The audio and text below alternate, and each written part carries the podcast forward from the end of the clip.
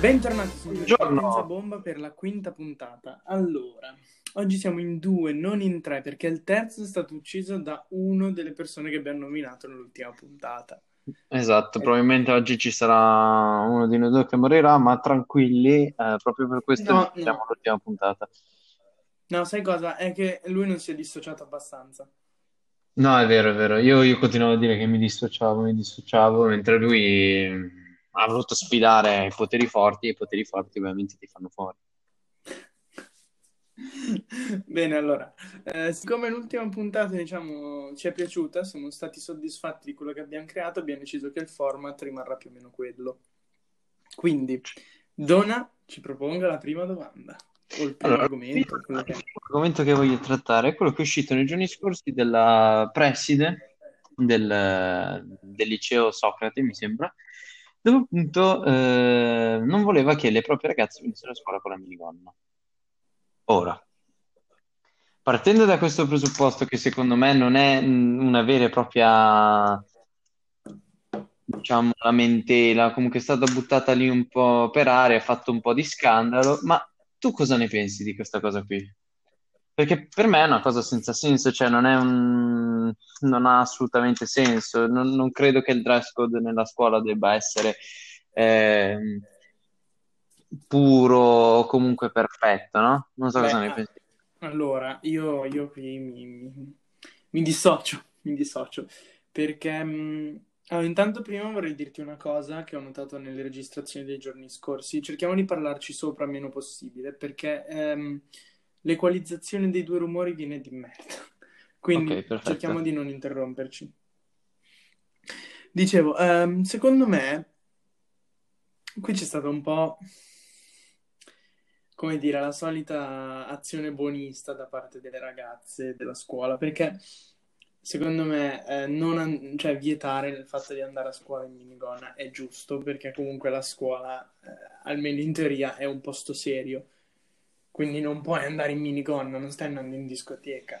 Da lì a avere un dress code molto più restrittivo, anch'io ci penso un attimo, però da questo punto di vista mi schiero dalla parte della preside, perché a parte che già tu che vai a scuola in minigonna sei una rincoglionita, diciamoci.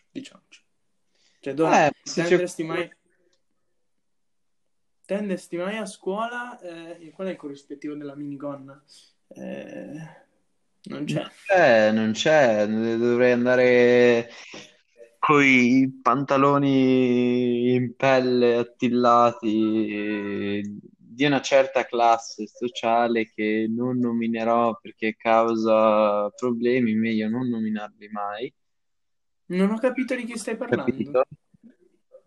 E dei gay. Hai gracchiato tantissimo. Dei gay. Ah.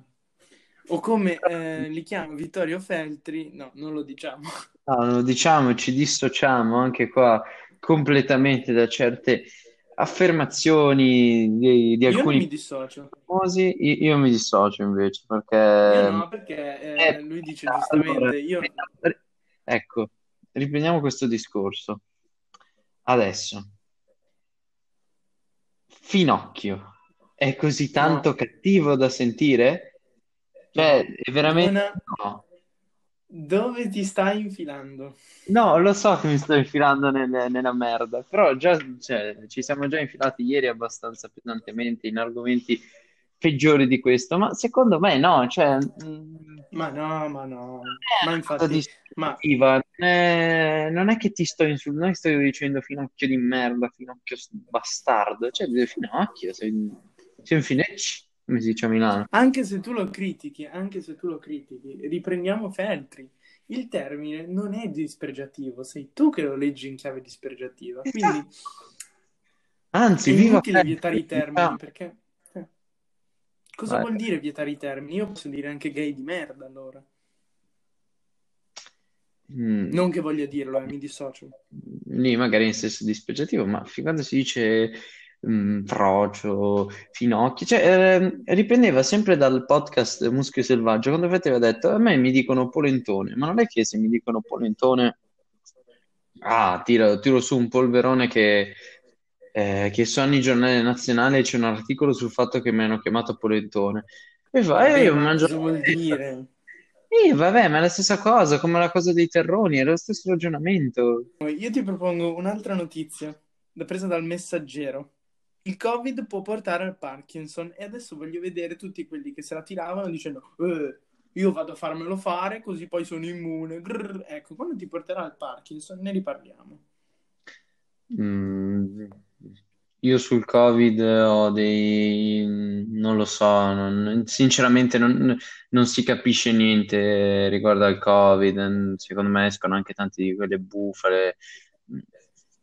È un argomento strano che non abbiamo ancora mai affrontato nelle nostre puntate, però è un argomento delicato dove affrontato? È difficile anche fare delle previsioni, non si capisce niente, cioè diciamolo è tutto un casino senza senso. Ma non è vero, è chiarissimo. Allora ragazzi, questo virus qua l'hanno fatto in laboratorio, chi vuole intendere intenda. Hanno inventato che era di un pipistrello. Sì, beh, quello chiaramente. Quello è palese, cioè non bisogna essere complottisti. Come ho detto a un nostro amico che conosciamo tutti e due, ormai bisogna essere complottisti per pensare che è arrivato dai pipistrelli. Quindi questo virus qua, secondo me, è un po' più architettato che un virus naturale. Ecco, poi non metto in dubbio che magari ci sono virus simili in natura, però questo qua mi sembra un po' più raffinato, ecco. Sì, tra l'altro non tutti sicuri che con l'allievo dell'estate era completamente morto, no? Davano col fatto che arrivava il caldo, un virus parainfluenzale, invece è il cazzo, ha continuato... Beh, no, dai, alla fine si è rivelato un po' così, perché i morti da noi sono pochissimi, ad esempio. No, ma anche adesso sono... No, ma io sto dicendo a livello di contagi. A livello di contagi. Ma quello... no, perché ovviamente c'è da distinguere contagio e malattia... molti sbagliano, però c'è grande confusione, io non ci ho capito intanto niente di sta roba, onestamente. Ecco, però come dire, stiamo un po' facendo una digressione verso argomenti troppo seri e non è da noi, quindi ti propongo un'altra notizia, leggo il titolo. Ex vigile urbano si spaccia per il messia e fonda una chiesa in Siberia, arrestato. Ora, queste sono le notizie che ci piacciono. Questo grande campione si faceva chiamare Gesù, ma il nome vero, adesso ve lo recupero, è Torop, ovviamente un russo. Non so cosa dire, cioè, vabbè, ma questi sono fenomeni che escono ogni tanto...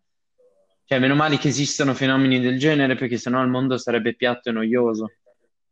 Invece, grazie a loro, riusciamo a leggere queste notizie. Tra l'altro, sono sempre russi, perché i russi sono il popolo più fantasioso e magnifico che esista. Cioè, se la giocano loro e quelli della Florida. Sì, è un po' una Alice nel paese delle meraviglie, la Russia, no? Quel paese lì, un paese... Passando avanti, leggo un allarme bomba alla Torre Eiffel. Non niente di grave, quindi potevano anche farla scoppiare. Evacuato, quindi non ci interessa, ovviamente. No, evacuato. Che altre notizie ci sono interessanti? Beh, io ne ho una bella. Giusto per riprendere, abbiamo fatto un russo, facciamo un'altra dall'altro lato. Allora, ne leggo più di una. Vado in ordine. Uomo della Florida indossa maglietta con scritto fanculo alla polizia al tribunale e vince la causa. Beh, ma che dire? Ma auditivo, che dire? Cioè, fantasioso. Però... anche... C'è di meglio. Uomo in Florida sospettato di aver usato il suo aereo privato per disegnare peni giganti con il radar in cielo. Beh, questo è geniale, questo posso dire che è geniale. Questo è veramente geniale, è un video che non mi è venuto in mente di farlo. Quello è geniale, sentiamo l'ultimo. Uomo in Florida, imputato colpevole per assalto con arma mortale dopo aver tirato un alligatore dentro la finestra del McDrive. Io vorrei capire dove trovi queste notizie, ma l'alligatore dentro la finestra del McDrive mi mancava. Questa non è male, eh? Non è male. Ovviamente, possono uscire solo da loro queste cose qui. Ecco, allora, io adesso, come dire, non dico che siamo arrivati a uno stallo, però io ho finito le notizie che volevo, di cui volevo parlare. Quindi ne tirerei fuori una un po' così, a cazzo. Guarda, ho una notizia a cazzo che secondo me è interessante, che riprendiamo il discorso di ieri che l'abbiamo fatto a metà sul capitalismo. Va bene. Ho questa notizia che è spaghetti integrali con pesticidi e micotossine. La marca peggiore è Buitoni. Secondo Yoko Test, che ogni anno fanno dei test sulla qualità degli alimenti, delle varie marche. Insomma, questa notizia è molto importante. Perché? Perché qual è la marca peggiore? Ovviamente la dicola Buitoni, perché siamo in mano a un mondo capitalista. Quindi vado a vedere qua le marche con il più alto tasso di pesticidi e micotossine, e ci sono la Barilla, la Buitoni e altre marche che onestamente non conosco, ma già vedendo il packaging della confezione è orribile, sto packaging di queste paste.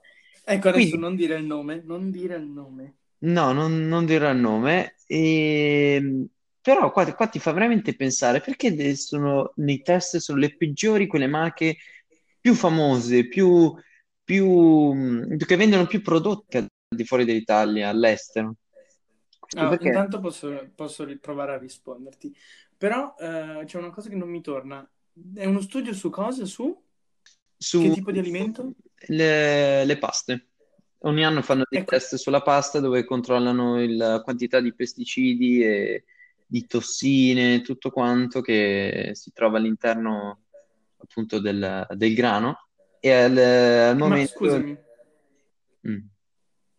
Ma la pasta tipo pasta asciutta? Spaghetti integrali. E la Buitoni da quando fa spaghetti? Buitoni fa spaghetti, ti giuro, li ho visti anch'io più di una volta al supermercato. Non lo sapevo, ti giuro, non ne avevo idea. Comunque, il mio tentativo di risposta è che, essendo le marche più grandi, quindi più grandi, sì, sono sicuramente quelle più industrializzate, ma non servivo io per rispondere, nel senso... Sono anche quelle che, se tu guardi, tra quelle industrializzate non sono considerate premium, tipo come può essere, per carità, sono buone lo stesso, però come può essere una Voiello, una De Cecco così, che sono un pelino più su di livello, no? Ecco, essendo un pelino più giù di livello, sicuramente dovranno tagliare costi qua e là per far costare 500 grammi di pasta €1 al posto che cos'è? €1,50 dell'altra, ecco. Quindi, cioè, è un calo del 50% nel prezzo, anzi, un calo del 33%, un aumento del 50%, sì. Se dipende in che direzione lo facciamo. Comunque si sta parlando di tossine importanti, perché qua leggo di queste tossine che danneggiano anche le cellule del sangue e il sistema immunitario, e ne sono abbastanza stabili, dunque difficilmente vengono distrutte con la cottura. E qua ritorniamo sempre allo stesso argomento, questo è figlio di un capitalismo sfrenato, della voglia continua di comprare, di vendere, di allargare il proprio territorio, di allargare la propria possibilità di acquisto. Oggi non abbiamo qua con noi l'anarchico capitalista per eccellenza che... Perché è stato ucciso. Sì, probabilmente è stato ucciso dalle sue stesse mani, e quindi a me queste notizie fanno sempre ridere, perché alla fine si dimostra che l'azienda, quella piccolina, quella che cura di più il prodotto, quella che viene quasi denigrata, no? A volte perché non passa la pubblicità in televisione e tutto quanto, si dimostra in realtà la miglior marca. E credo che nel corso degli anni potrà cambiare questa concezione del mondo. Infatti non so se hai notato, ma negli ultimi anni, no, è uscita molto questa cosa del bio, e anche quelle marche un po'... negli ultimi anni la Rummo, quelle marche un po' nascoste, no? Che una volta, almeno io, quando noi eravamo piccolini, io mi ricordo che a casa mia c'era o la Barilla o la De Cecco, non c'erano altri tipi di paste. Sono uscite un po' quelle piccoline, la De Rummo. Un po' piccoline, secondo me è giusto così. La Molisana, la Garofalo, vedi, anche la stessa Voiello comunque fino a 3-4 anni fa non credo che... viene venduta in pochissimi punti vendita, soprattutto qua a Milano, qua al nord, dove ovviamente la grande distribuzione regna sovrana e porta alla vendita di queste paste, anche se la pasta di Buitoni anch'io faccio fatica, sapevo che esistesse ma non l'ho sempre trovata, però rappresenta che compri a 30 centesimi, va bene. Sono le 15.44, quindi è il momento di ricordare ai nostri amici del sud che il primo supermercato in Italia è stato a Milano, Esselunga. Così. No, che grande uomo era il Caprotti. Io lo conoscevo di persona. Cioè di persona a persona no, però abbastanza vicino, ecco. Bernardo Caprotti, ancora io. No, è morto, poverino. Che cazzo dici? È morto. No, sì, grande uomo, ricordiamo. È morto e ha lasciato tutta la segretaria. Esatto. No, tutto lui... no, ha lasciato... No, aveva rilasciato circa il 50% del patrimonio, E non si sta parlando di un patrimonio di 1 milioncino, si sta parlando più di... erano un po' di soldi, non diciamo quanto per non sbagliare, però erano un po' di soldi. Comunque ti stavo dicendo che... cos'è che ti stavo dicendo? Ah... che appunto quando Caprotti era ancora vivo, conoscendolo, come dire, non di persona, però ecco, conoscendolo, in Esselunga girava la frase in Esselunga non si muove foglia che il nome della segretaria non voglia. Quindi già questa segretaria ci aveva un po' le mani in pasta, giusto per togliere. No, aveva le mani sulle palle anche, possiamo dirlo in modo fine. No. Mi dissocio ovviamente. No, non diciamo di chi le parlo, ovviamente. No, io l'ho detto, mi dissocio, la butto lì. Chi ha capacità di intendere, intenda. Allora, diciamo, siamo dei codardi, noi continuiamo a dire cose e poi ci dissociamo. Siamo dei codardi. Io, se vuoi, non inizio più a dissociarmi, tanto... Ma no, guarda, un co-conduttore mi fa comodo. Non vorrei ritrovarmi cause... No, io mi dissocio, però lo dico intanto. Ma sì, ma alla fine ascoltami, noi facciamo satira, non potete prenderci sul serio. Satira. Ecco, invece altra notizia, visto che ormai siamo diventati praticamente un giornale. Ieri c'è stato il Battery Day di Tesla. Diciamo sì. Elon Musk l'ha toccata pianissimo. Gli hanno chiesto: secondo te qual è il futuro delle macchine a combustione? E la sua risposta delicatissima è stata: non c'è futuro. Quindi secondo te perché Volkswagen, così, quelli grandi insomma, non intervengono nella loro catena di produzione? Guarda, secondo me tanto qua si apre roba a caso. Secondo me che riguardo l'elettrico non ci sarà futuro, perché io sono un forte sostenitore dell'idrogeno. No, lui ha detto che non ci sarà futuro per quella combustione. Secondo me neanche per l'elettrico, Io continuo a sostenere che l'elettrico durerà ancora pochi anni, perché se ci pensi l'idrogeno ha un costo di produzione che... No, è alto. È alto inizialmente, perché ovviamente richiede la costruzione di centrali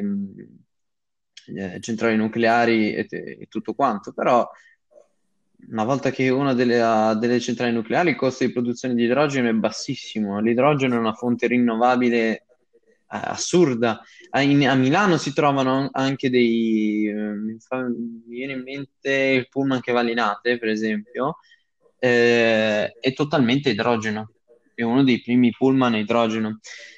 Quindi l'idrogeno nei prossimi anni scommetto che sarà la vera rivoluzione. Però ti spiego una cosa dell'idrogeno. L'idrogeno, il problema è che non è sostenibile adesso come adesso, perché ci sono 2 modi per farlo l'idrogeno: o a partire dall'acqua, semplicemente dalle centrali nucleari,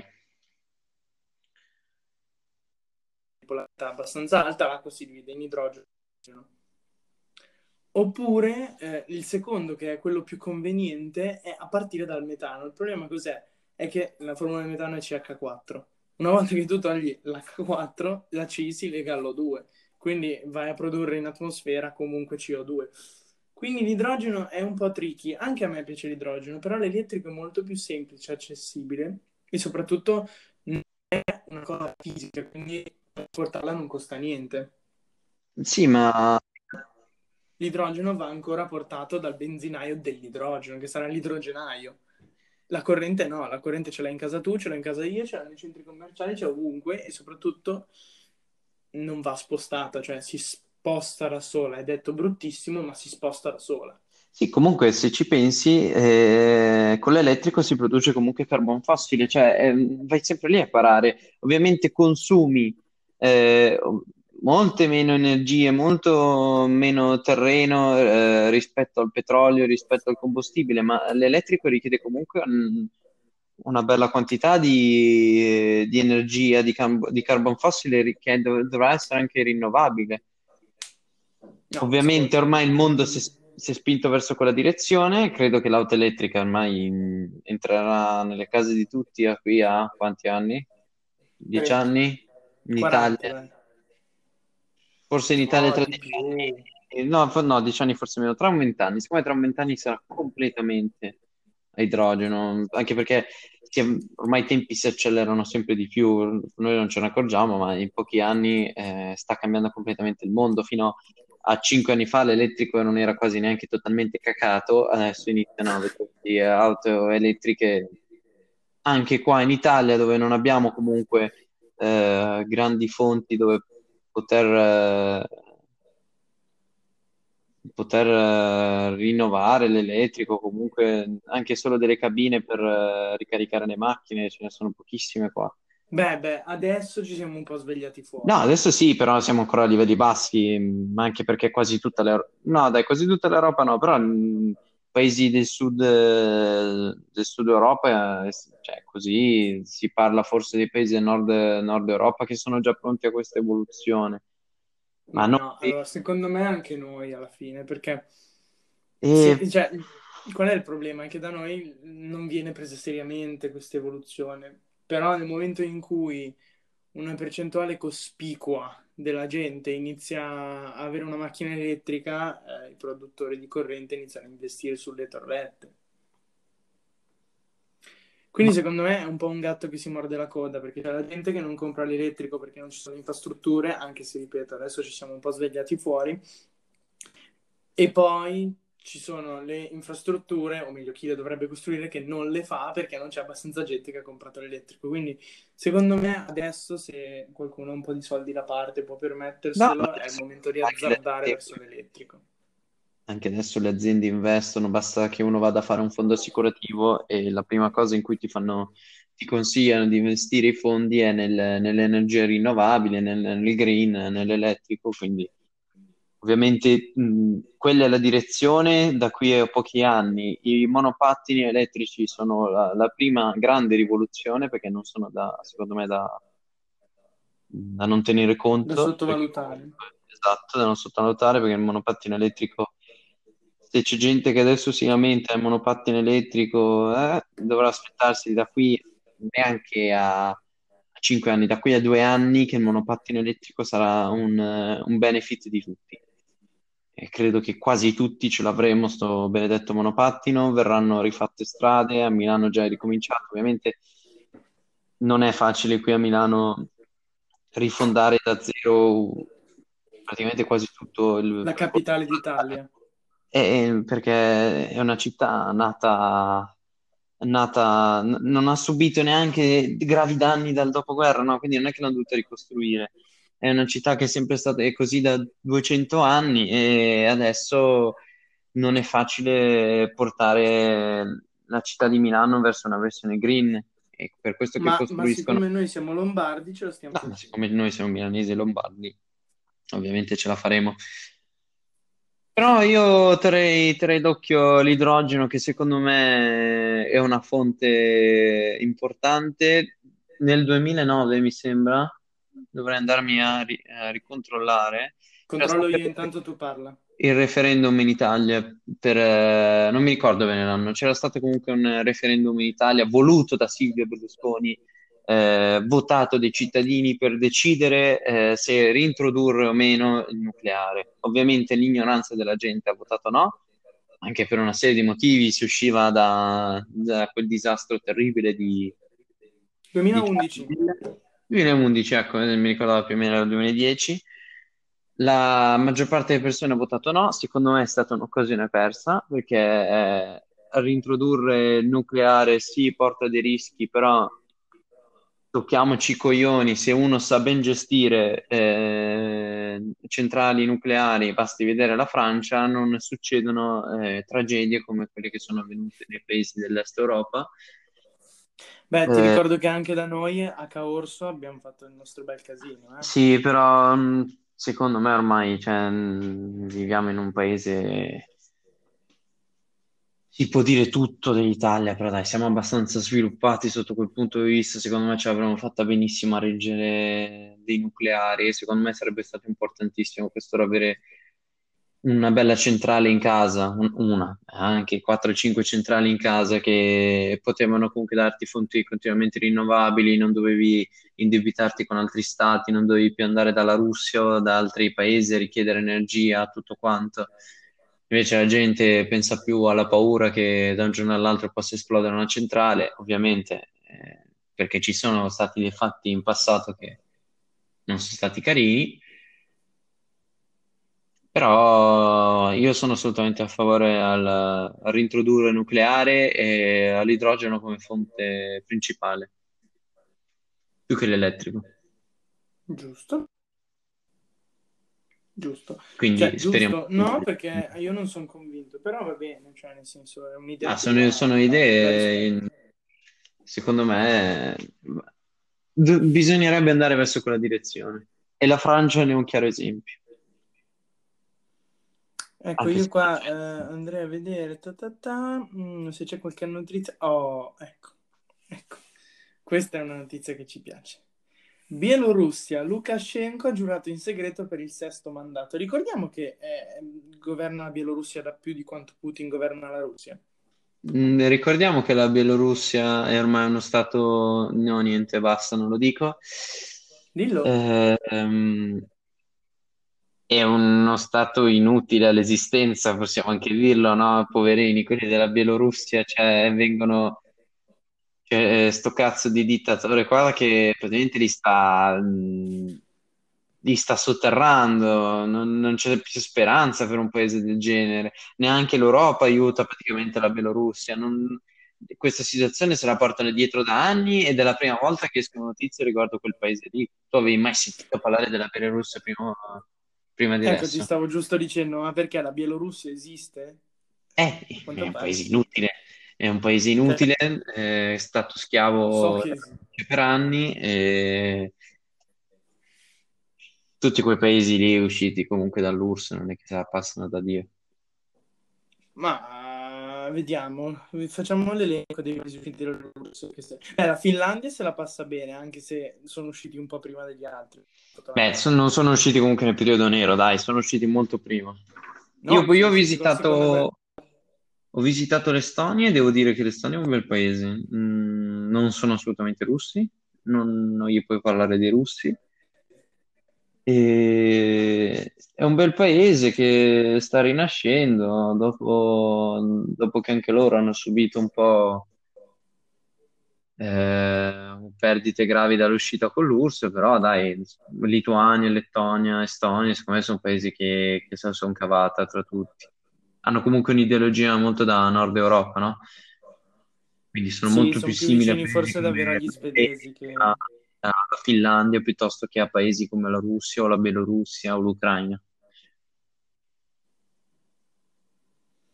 Vediamo poi cos'altro possiamo chiederci. Facciamo l'ultima cosa, direi, perché tra prima e adesso siamo arrivati alla nostra mezz'oretta. Quindi va tutto bene.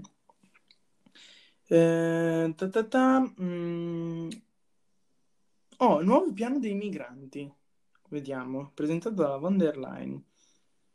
Obbligo di solidarietà. I paesi che si oppongono alle redistribuzioni degli stati dovranno offrire un aiuto economico. Bene, vuol dire che prenderemo un po' di soldi. Oggi non è il piano di immigrazione e asilo. Ah, vediamo.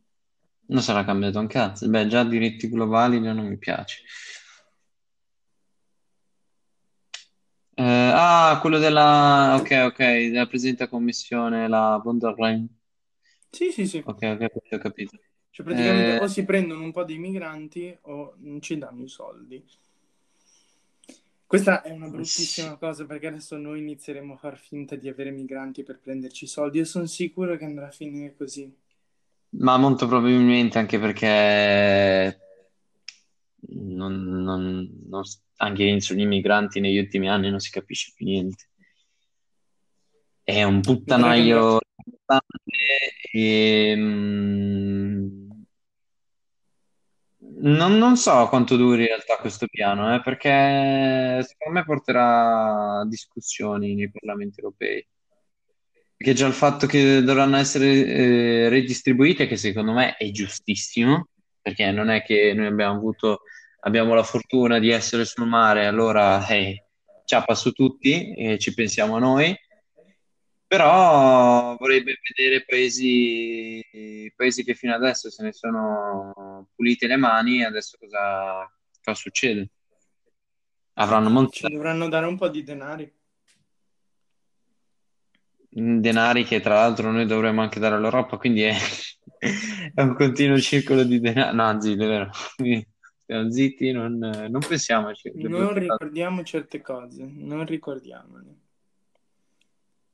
Ok, ultima notizia stupida. In Francia un teenager chiamato Adele è riuscito a comprare una PlayStation 4 per 8 sterline, quindi tradotto circa 9 euro, poco di più, 10 euro, pesando la console come se fosse una verdura. E non è stato preso, è stato preso solo quando ci ha provato di nuovo. Ma come cazzo si fa? Ma scusa, ma chi è? Adele, ma chi è? Ho capito, ma anche chi... Ma chi... Va bene, ma non sono commentabili, cioè, ma chi cazzo è che non si è accorto che va una PlayStation 4 al posto della verdura? Ma se tu vai tipo alla cassa automatica?